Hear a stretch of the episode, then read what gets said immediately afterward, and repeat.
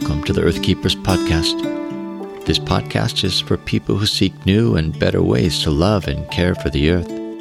It's a podcast for anyone who is deeply concerned about the harm being done to the environment on a local and global level. It's a podcast that builds community and connection between people of like heart and mind, people who believe that earth care should be integrated into every aspect of life, and for many in the Earth Keepers community, that includes our spiritual lives. In this episode, I'll be in conversation with Timothy Beal about his new book called When Time is Short Finding Our Way in the Anthropocene.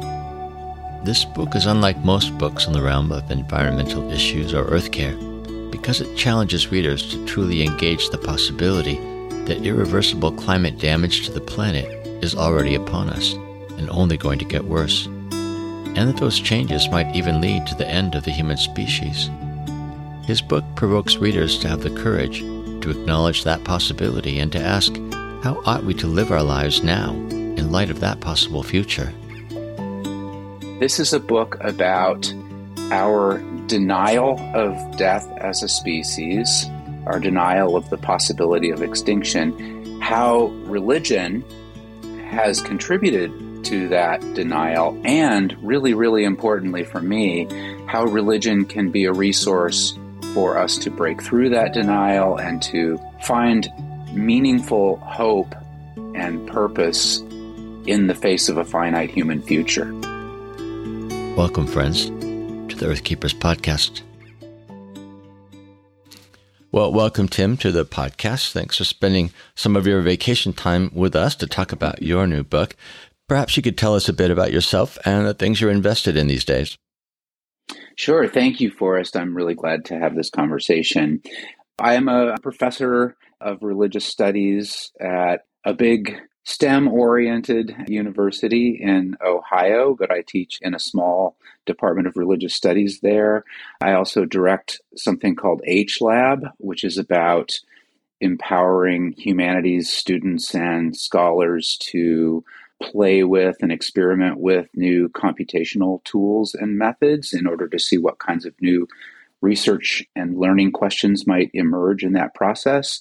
I teach courses in religion and ecology. I teach courses related to HLab around learning to code and program. And my background as a scholar is in Hebrew Bible, Old Testament. So I'm a biblical scholar, very interested in the ways that biblical texts and traditions interact in our contemporary media culture and the ways that they might be rediscovered in relation to the kinds of questions I think we'll be talking about today. So, your new book called When Time is Short Finding Our Way in the Anthropocene, you maybe could unpack that title for us, especially for those listeners who may not understand what Anthropocene means.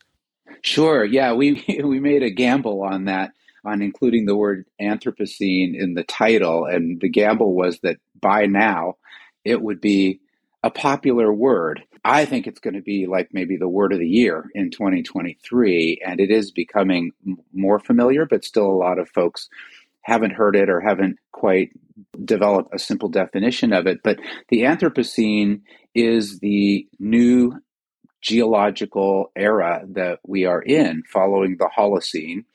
Most think it started around the middle of the 20th century with the atomic bomb and with the great acceleration of populations and all of these other kinds of things. But it refers to that new geological era in which human caused changes to the environment are the dominant kinds of changes that what we call anthropogenic that is human caused human originating behaviors are the main drivers of change on our planet.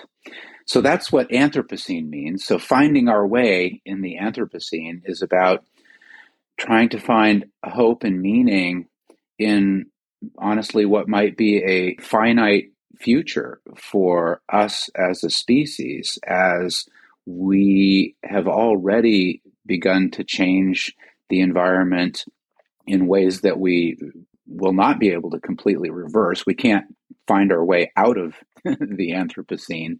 We're in it, and it's probably going to outlast us as a species. So, my three floor elevator speech would be that this is a book about our denial of death as a species, our denial of the possibility of extinction, how religion has contributed to that denial, and really, really importantly for me, how religion can be a resource for us to break through that denial and to find meaningful hope and purpose in the face of a finite human future. So that's the three floor elevator speech. This two floor one is this is not another before it's too late book. This is a what if it's already too late book.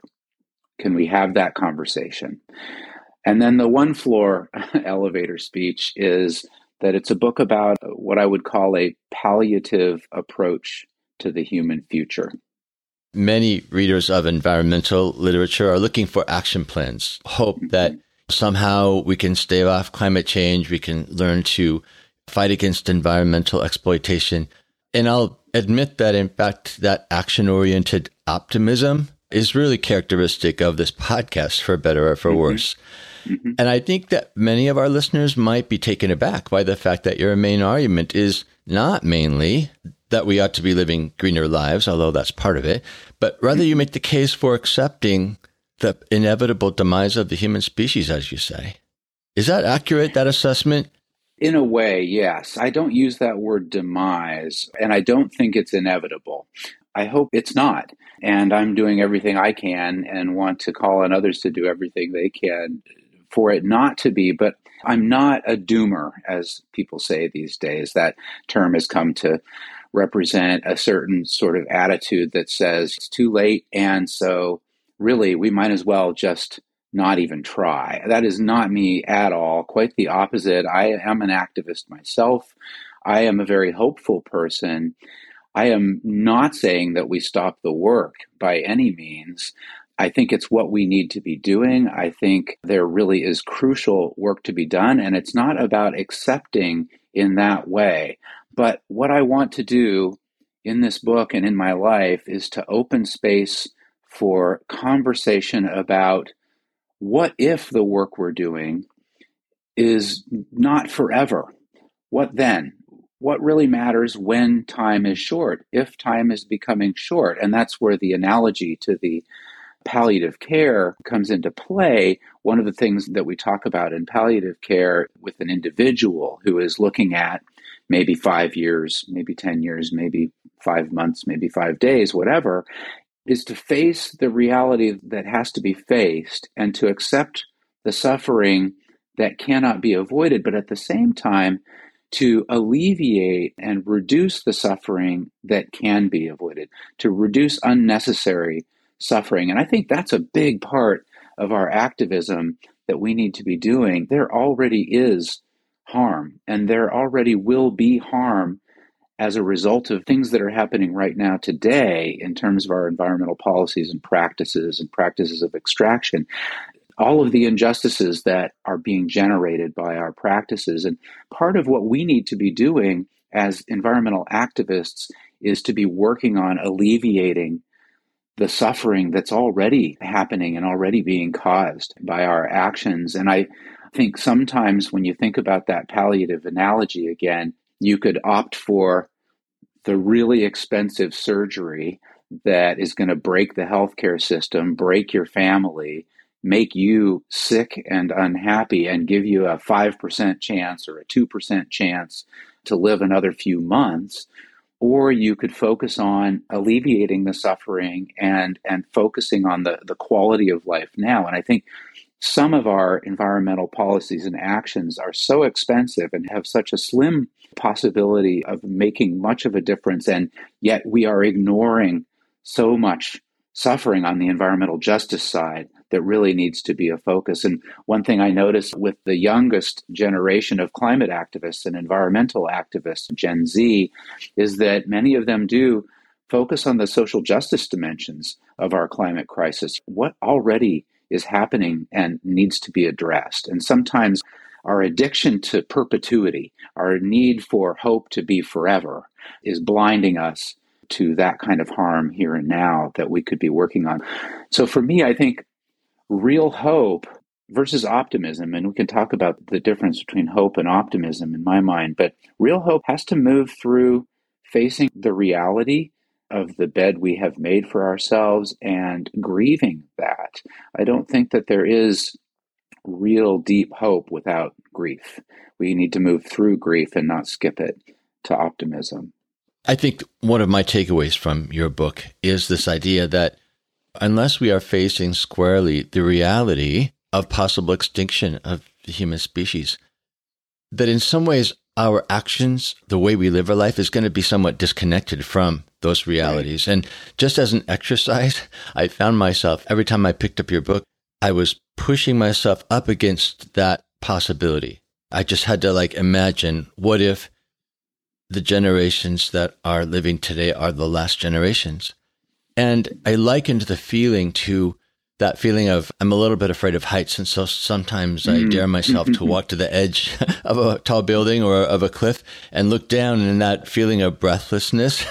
but mm. there's something important about facing that, and that's what it felt mm-hmm. like to me. I think there's so much in me, maybe in many people, that doesn't want to look at that possibility, and yet that's the truth that is probably inevitably going to shape our actions and, and what we actually do in terms of working for the earth and even our activism, I suppose. I love that analogy to that experience of vertigo, being on the cliff or looking over the edge of the boat into the deep. And vertigo is that experience of being drawn over and in on the one hand and pulling yourself back from the edge at the same time. It's a very ambivalent, uh, pushing in two directions at once, kind of conflicted feeling. And I think that there's something to that experience of vertigo that speaks to our deep individual human desire to lose ourselves in something bigger. Part of what's over that cliff or in that deep sea is the kind of mystery of the universe, if you will, of the everything that we are part of. And I think part of what we're processing in that is protecting our individual selves and at the same time being drawn into connection with everything. In religious studies terms, we call that ego annihilation, losing the self into something bigger.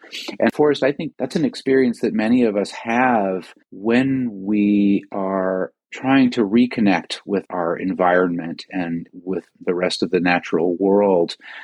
The forest can evoke that same kind of vertigo. But there's something about the work that we need to be doing that's very simply about remembering our unexceptional place as humans within this world. And there's a kind of mysticism to that. There's a kind of losing oneself in that larger everything that is powerful and that I think can motivate our activism and can generate our hope and maybe make us a little less afraid of imagining that humans aren't going to go on forever or aren't going to outlast the planet in traditional Christian sorts of language, where the planet is almost like this stage where we're going to play out our human drama before we go back to be with God again. Yeah. This brings us actually to one of the core arguments of your book about disconnection, about dismemberment mm-hmm. versus remembering. Mm-hmm. And you make the argument that human beings really, in a lot of ways, have been the agents of their own destruction because of that disconnection, because of the way that many of us have come to understand our position really against creation, our position over creation. Could you at least give us a sense of what you mean by that disconnection, even though it's quite a big concept? Give us a short version of what that means and maybe even how this has come to dominate so many of our worldviews, especially in the West. You're absolutely right that there is a lot to that in the book. And I spend a lot of time unpacking that because I think it's so central to our denial to the denial that has gotten us to this place. And I do hope people will read and talk about where I go there. My shortest summary of that would be that we have, especially in the modern West, been driven by faith in what I call human exceptionalism. And exceptionalism is a way of thinking about disconnection because it's this idea that we as humans are accepted from the rules of nature that all other living and non living beings are subjected to, and that we are exceptional to the rest of creation. That goes back to a certain reading of just a few verses, barely a few verses in the Old Testament in the Bible around that first creation story in Genesis 1, where God says to the humans after creating the humans on the sixth day, in God's image, to go and subdue and have dominion and rule over the other creatures, is what the biblical text says. But we've read that in the modern West as our charter of foundation for basically going and using maximally the rest of creation as our bounty and resource as the godlike rulers of the planet. So it has its roots in that biblical interpretation, and I spend some time unpacking how that unfolds into modern Western capitalism and global capitalism. But that's the kind of core of it. What I really want to emphasize, though, is that there's more to the book than that. And what's really important to me is to go back and revisit some of those traditions and others in order to find religious resources for developing the antithesis of that disconnection and that exceptionalism, human unexceptionalism, if you will. And I call that in the book earth creatureliness. And it really is characterized by an understanding of human being in terms of interdependence and interconnection with the rest of creation. Notions of human animal reciprocity are important in this. And I find this in the Bible. I find this in biblical traditions. I think that these biblical traditions that they represent traces of indigenous religious culture that are there in the Hebrew Bible, sometimes just barely traces of those that we have to tease back out. But we can pull those resources out and reflect on them and put them into conversation with other indigenous religious perspectives, and I think find some really fruitful resources and some powerful inspiration for those of us who are religious. Just one example of this kind of earth creatureliness is I offer a rereading, and I'll just very briefly summarize it here, but a rereading of Genesis 2. There are two creation stories in the first two chapters of Genesis. Genesis 1, the six days, and on the seventh day, God rested creation story. And then the next in Genesis 2, where God basically forms this human, not male or female yet, maybe both, it's not exactly clear, but forms the human from the mud, from the humus. And our word human and our word humus are related, also related to humble, by the way. But in Hebrew, forms the ha'adam, ha'adam the human from the ha'adamah, the earth.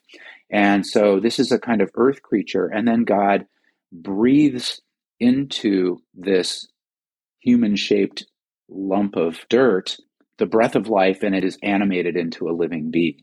And so, if you think about what it means to be human in that story, it's to be from the earth and returning to the earth and to be animated, to be inspirited, God breathed dirt in some sense. And God creates all of the other animals the same way in that story. And so, just a very different perspective on what it means to be human right there. It's close in many ways to other indigenous religious stories of the beginnings of the human. And I think there's just so much there that is worth our attention and reflection. And yet, somehow, we have gotten onto this track of a certain interpretation of a certain set of passages that have, for better or for worse, set our course, our course toward right. destruction, our course toward this modality of earth dominion, right? Where we're free to use right. and abuse the planet. That's a really powerful core to so many people's worldviews. And is certainly what a lot of Christ followers have been taught to think. But you're making the case that there's plenty in scripture that does not support that illusion. But how does yeah. one become disillusioned? Besides reading mm. your book, of course, I uh, wonder how how is it that we can seek to know what is true or seek to know what is alternative to these stories that have become so dominant and gotten us into trouble? Absolutely. That's a key question for me. And the truth is that there's very, very, very little in the Hebrew Bible that can be leveraged toward that dominionism. And we have just latched on to those two or three verses and made them the scriptural core of really of capitalism as well, but within Christianity too. And so for me, religion is always about rereading. In fact, the word religion goes back to Latin roots that means something like reconnecting or rereading, or maybe even both. And I think religion is always interpretation. It's never about just receiving traditions or doctrines or practices or whatever and sort of passively receiving and adhering to them. It's about receiving these inherited traditions and rereading them and reinterpreting them on new horizons of meaning. Religion is always about meaning making. Ideally, it's about meaning making in community. It's about connecting with one another, connecting with our traditions, connecting with our current horizon of meaning, and trying to put these together in creative ways. Religion should be creative, meaning making work. And I think that's what we see when we read biblical traditions as meaning making projects. The Bible doesn't all say one thing. The Bible is arguing with itself all the time. We can talk about examples of that if you like, but I do talk more about that in the book. But I think it's really important for us to, as you said, alienate ourselves from what we think we know about the Bible in order to rediscover it as something not modern, not Western, frankly, not even Christian, even though it's a resource for Christian tradition and Christian interpretation. But to really estrange ourselves from it enough to rediscover it as really wonderfully and fascinatingly foreign and weird and surprising.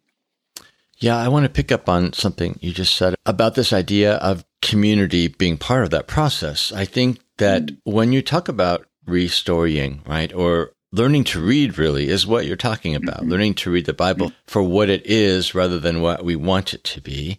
That community seems to be important both perhaps to give us courage to do that mm-hmm. but also because as you say that creative process has a lot to do with thinking in common with others.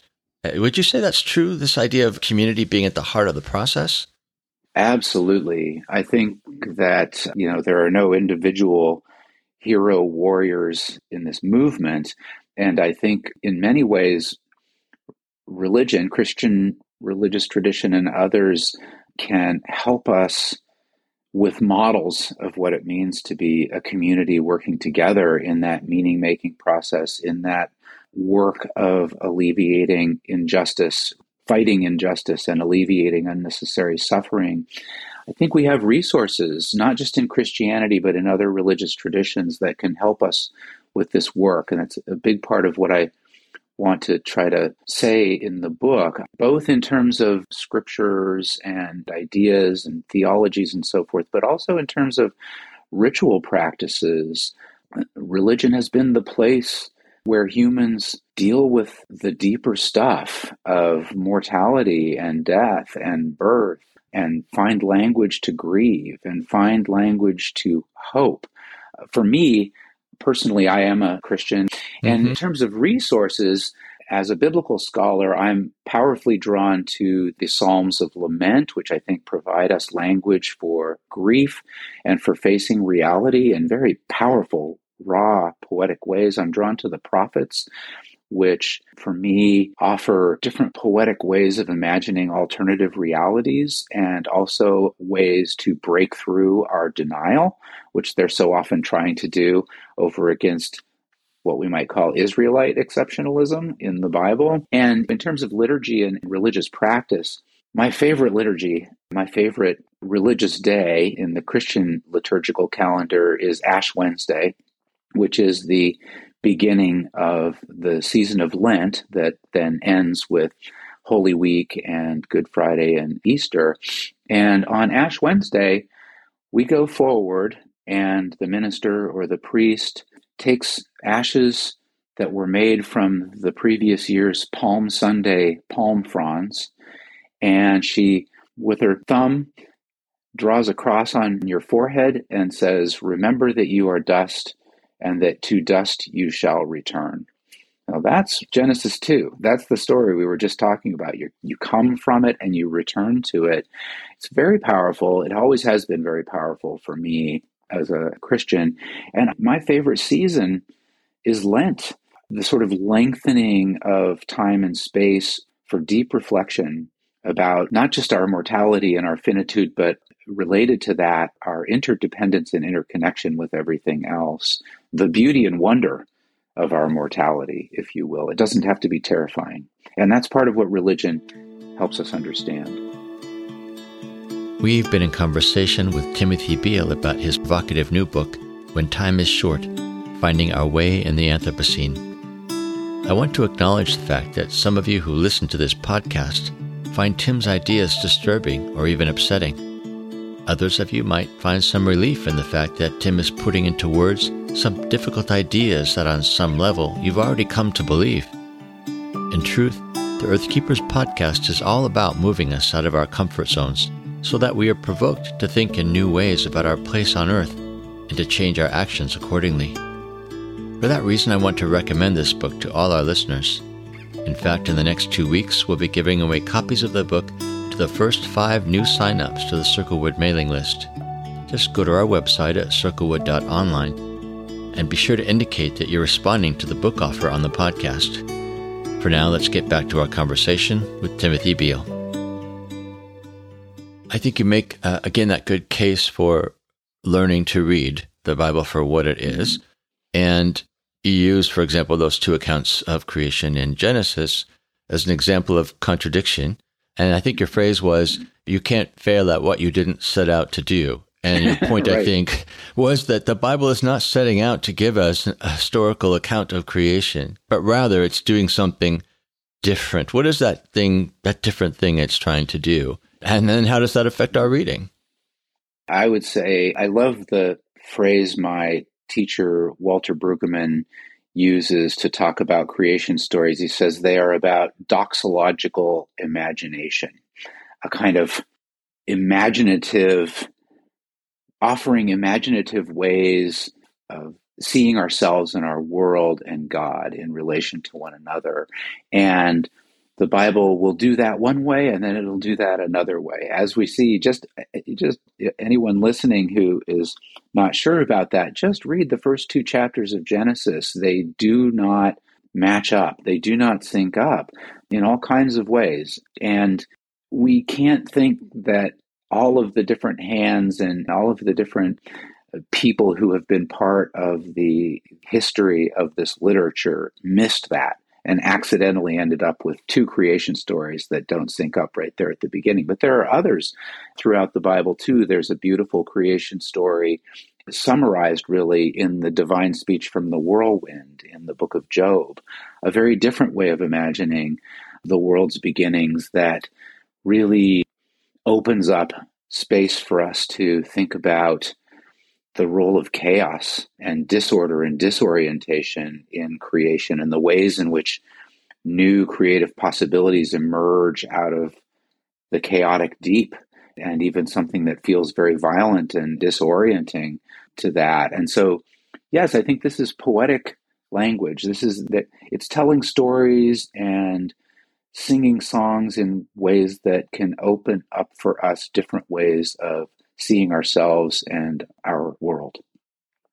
So many would point to the misreadings of the Bible and the teachings of the church, historically speaking, as part of the problem that we're in today. Whether or not we're Christ followers, we live in a world that has been shaped by that ethos of, of domination. Yeah. So, you know, if one agrees that the church is complicit in bringing that about, in entrenching that worldview. I'm wondering if you think that by implication, the church also is responsible or has the capacity to lead us to a different place, to a different understanding. Yes. Absolutely, I do believe that, that there is a responsibility there, and I think a necessity there that if religion has had a big part to play in getting us into this mess, it needs to have a big part to play in helping us find a way through or out of it. And that's the challenge for those of us who are part of religious communities is where are the places where we can engage and can become part of these larger conversations because they can't just be inside the church or within the church or within religious communities. They have to be public facing and open facing towards those other communities of environmental activists that are out there. And part of that is really maybe leading with facing that reality that we've helped to create and grieving for that reality that we have helped to create. That we're not going to get to hope and we're not going to have a voice in those larger conversations unless we can also fully acknowledge the ways in which we and our traditions are implicated in the problems that we're facing. And That's back to this theme of hope, which is so important to me in the book. A lot of, not a lot, but some folks, when I give them my elevator speeches about what the book is about, will say something like, Well, I just choose to be an optimist. And what I hear in that, I, have thought a lot about that. That's an interesting response to what I'm saying. But what is going on there? It's almost like choosing not to think about the reality and the grief work that needs to be done and just sort of skipping over that and hoping for the best, if you will. And I don't think hoping for the best is real hope. I really do believe, and I talk about this a lot in the book and in relation to a lot of injustice that we have seen, especially maybe over the last two years during COVID. And I think that there really is no true hope without breaking through the ideology and facing reality, breaking through the denial and grieving. And then we can get to hope. I think that optimism is shallow and cheap. And I think optimism easily slips into despair when things don't, and doomerism, if you will. Whereas if optimism is shallow and cheap, then hope is deep and costly. It's lasting and it is sustainable, but it is hard work and it's work that we have to do together in community. Know, as you're speaking, I'm trying to think of parallels, right? To get my mind around what you're saying. Say I were to say as a white male, I'm not a racist. I don't see color, right? I see everyone as equal.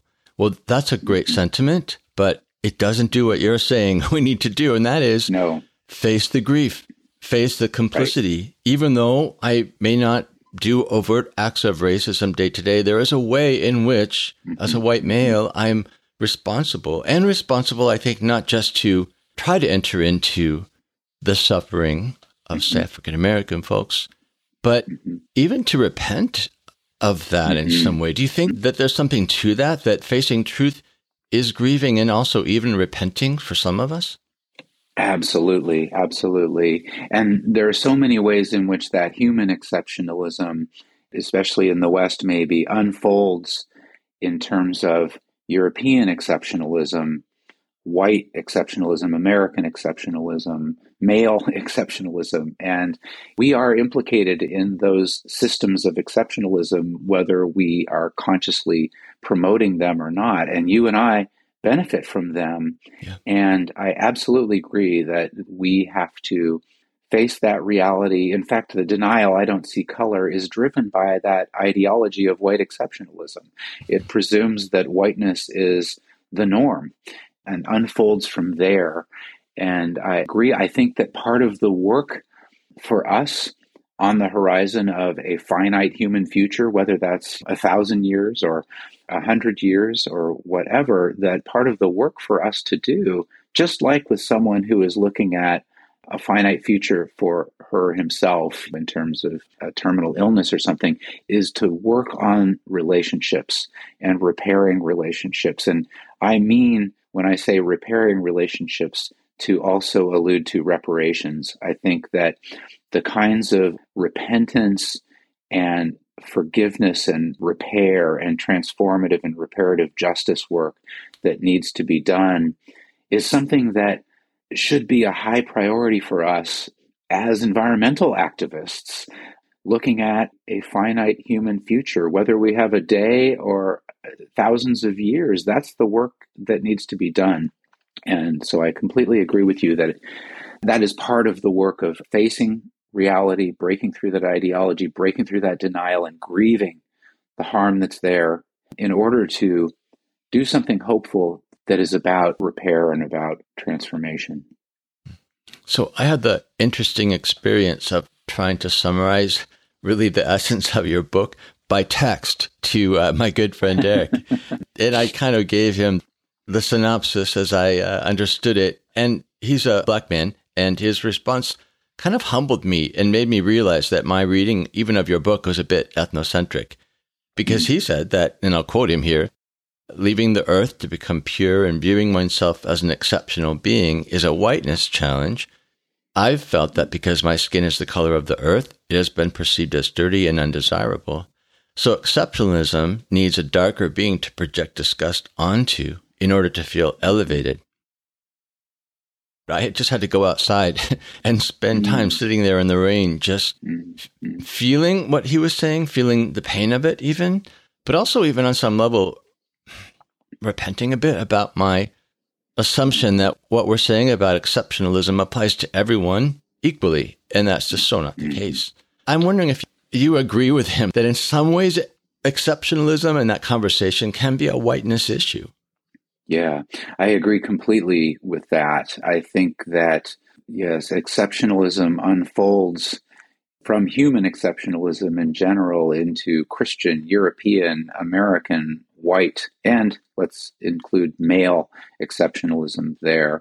And that all of those are sort of implicated in this. There are levels of exceptionalism and rings of exceptionalism in some ways. And a lot of the work that we need to do is in unpacking those and dealing with those and facing the white racism and patriarchal androcentrism that drives so much of this. And in the book, I try to look back at some of the beginnings of that white exceptionalism and European exceptionalism in the early modern period, where there was this sort of emerging definition of the human over against, contrasted against, and this was a European white male human contrasted against the brown and black humans in other parts of the world and the indigenous humans in other parts of the world. There was this denigration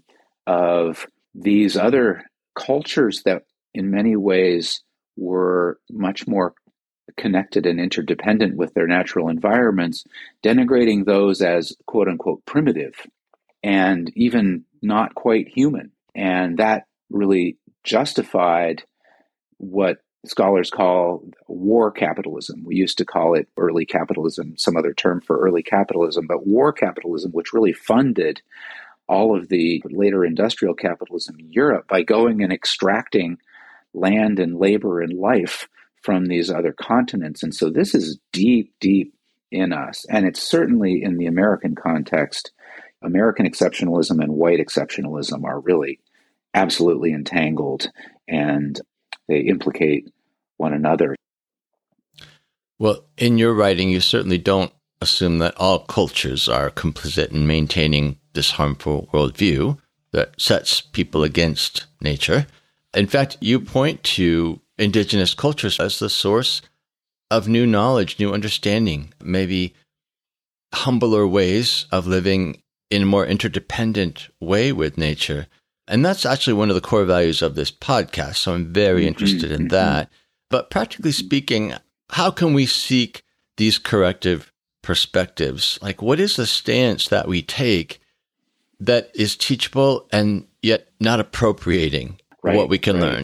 Yeah, really important question and something we should all be super careful about. And part of that is back to being humble, depending on what our own identity is, being humble and listening and learning rather than simply taking these perspectives and using them ourselves.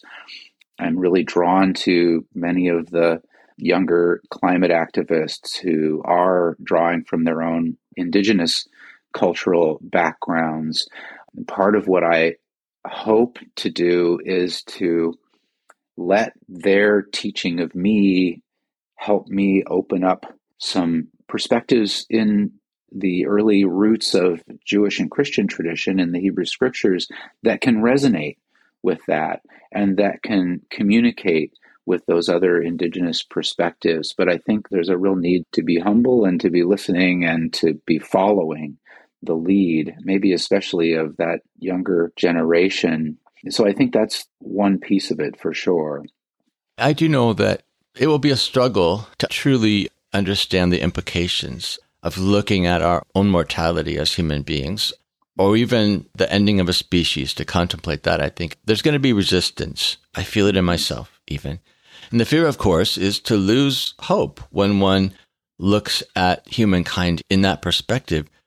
However, this book's relationship to the idea of hope is more complicated than that. Not to be too reductive, but I might say that you argue against a certain kind of hope, and maybe that's where optimism comes in, and really call some kinds of hope a false hope based on illusion. But I wonder if you could comment on that, but also talk about what this other way of hoping entails. Yeah, I'm kind of blown away sometimes by this idea that if hope doesn't lead to something that lasts forever, it's not really hope. I honestly don't personally understand that, that hope is only hope in perpetuity. It doesn't resonate for me, but I recognize that for a lot of people, that's the only kind of hope there is. If it isn't on the horizon of an infinite future, then it's not really hope. That does feel like false hope to me. I don't understand how any of us as human beings can need hope to be forever. And I guess for me, Forrest, hope has to do with meaning, it has to do with connection, it has to do with quality over quantity, it has to do with thriving. And we can do that work no matter how much time we have. And we should be, whether we have a generation or seven generations or even more. What matters most when time is short is always what matters most connection, meaning, thriving. This is a strange image, but as you're speaking, I have in my imagination, I'm seeing the sweet peas, flowers that I just planted about a week ago, and they've come mm-hmm. up. They're about a couple inches high, and they're ephemeral in the sense that they live a season but when they live, they just really live. They're joyful, really, in the way that they climb up the fence and then just bend themselves, producing gorgeous flowers, as many as they can. And if you pick the flowers, they'll produce even more. It's just right. their nature is to just sort of live in joy and worship mm. almost. And mm. that's sort of the feeling I'm getting when you're talking about mm. the idea that hope doesn't need to be attached to something eternal. That there yeah. are ways of hoping that are more time bound, more mm-hmm. nature bound, mm-hmm. really, because nature is like that. Mm-hmm. Absolutely. That's beautiful. I thank you for that, for sharing that. Yes. In fact, I think it's our disconnection from nature and from those processes that you're describing that have led to this kind of denial of a finite thriving and joy, if you will, to describe what your sweet peas are doing. And I was just reading that, that beautiful book braiding sweetgrass, and she talks about the strawberries in a very similar way and how they operate according to an economy of the gift as opposed to our capitalist exchange economy, and how her own Native American culture and community operates according to that same economy of the gift. So, right there between sweet peas and strawberries and learning from Native American communities, we have a lesson, right? Absolutely. Yeah. Well, my dad passed away recently, and yesterday was mm, uh, his memorial service. All the family and friends were gathered, and one of my cousins, who was the same age as me, just came up to me and point blank asked the question, "What now?" Right? Because two of the four brothers of the family have passed on, and by that question, he meant we're assumed to become the older generation, and what do we do with that? And the way I took his question and the way I've continued to think about it is how then do I live the rest of my life with a sense of finitude? There is an impulse in me to want to not even look at that question. It's a little bit hard, a little bit sad, a little bit scary. But if I were to face mortality in that sense, how would that impact the way I live and how I love?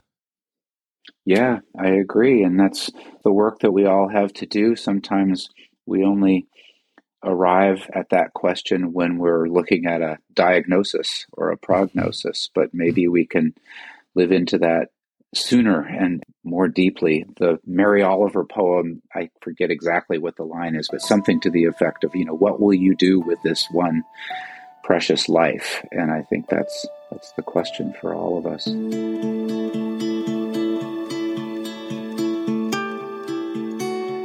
We've been in conversation with Timothy Beal about his new book, When Time is Short Finding Our Way in the Anthropocene. Remember, we're offering a free copy of the book to the first five people who sign up for the Circlewood mailing list for the first time. If you appreciate this podcast and want to help us expand its global reach, please show your support by subscribing. Just go to whatever platform you listen to podcasts on and hit the subscribe or follow button for the Earthkeepers podcast. I'm Forrest Inslee, your podcast host. Our executive producer is James Amadon. Our producer is Dave Ulfers. Timothy Connor is our editor, and Forrest Reed is the creator of our original music. Our research assistant is Rochelle Nordman, and Jesselyn Gentry is our social media director. Thank you, friends, for listening, and please join us for our next conversation on the Earthkeepers podcast.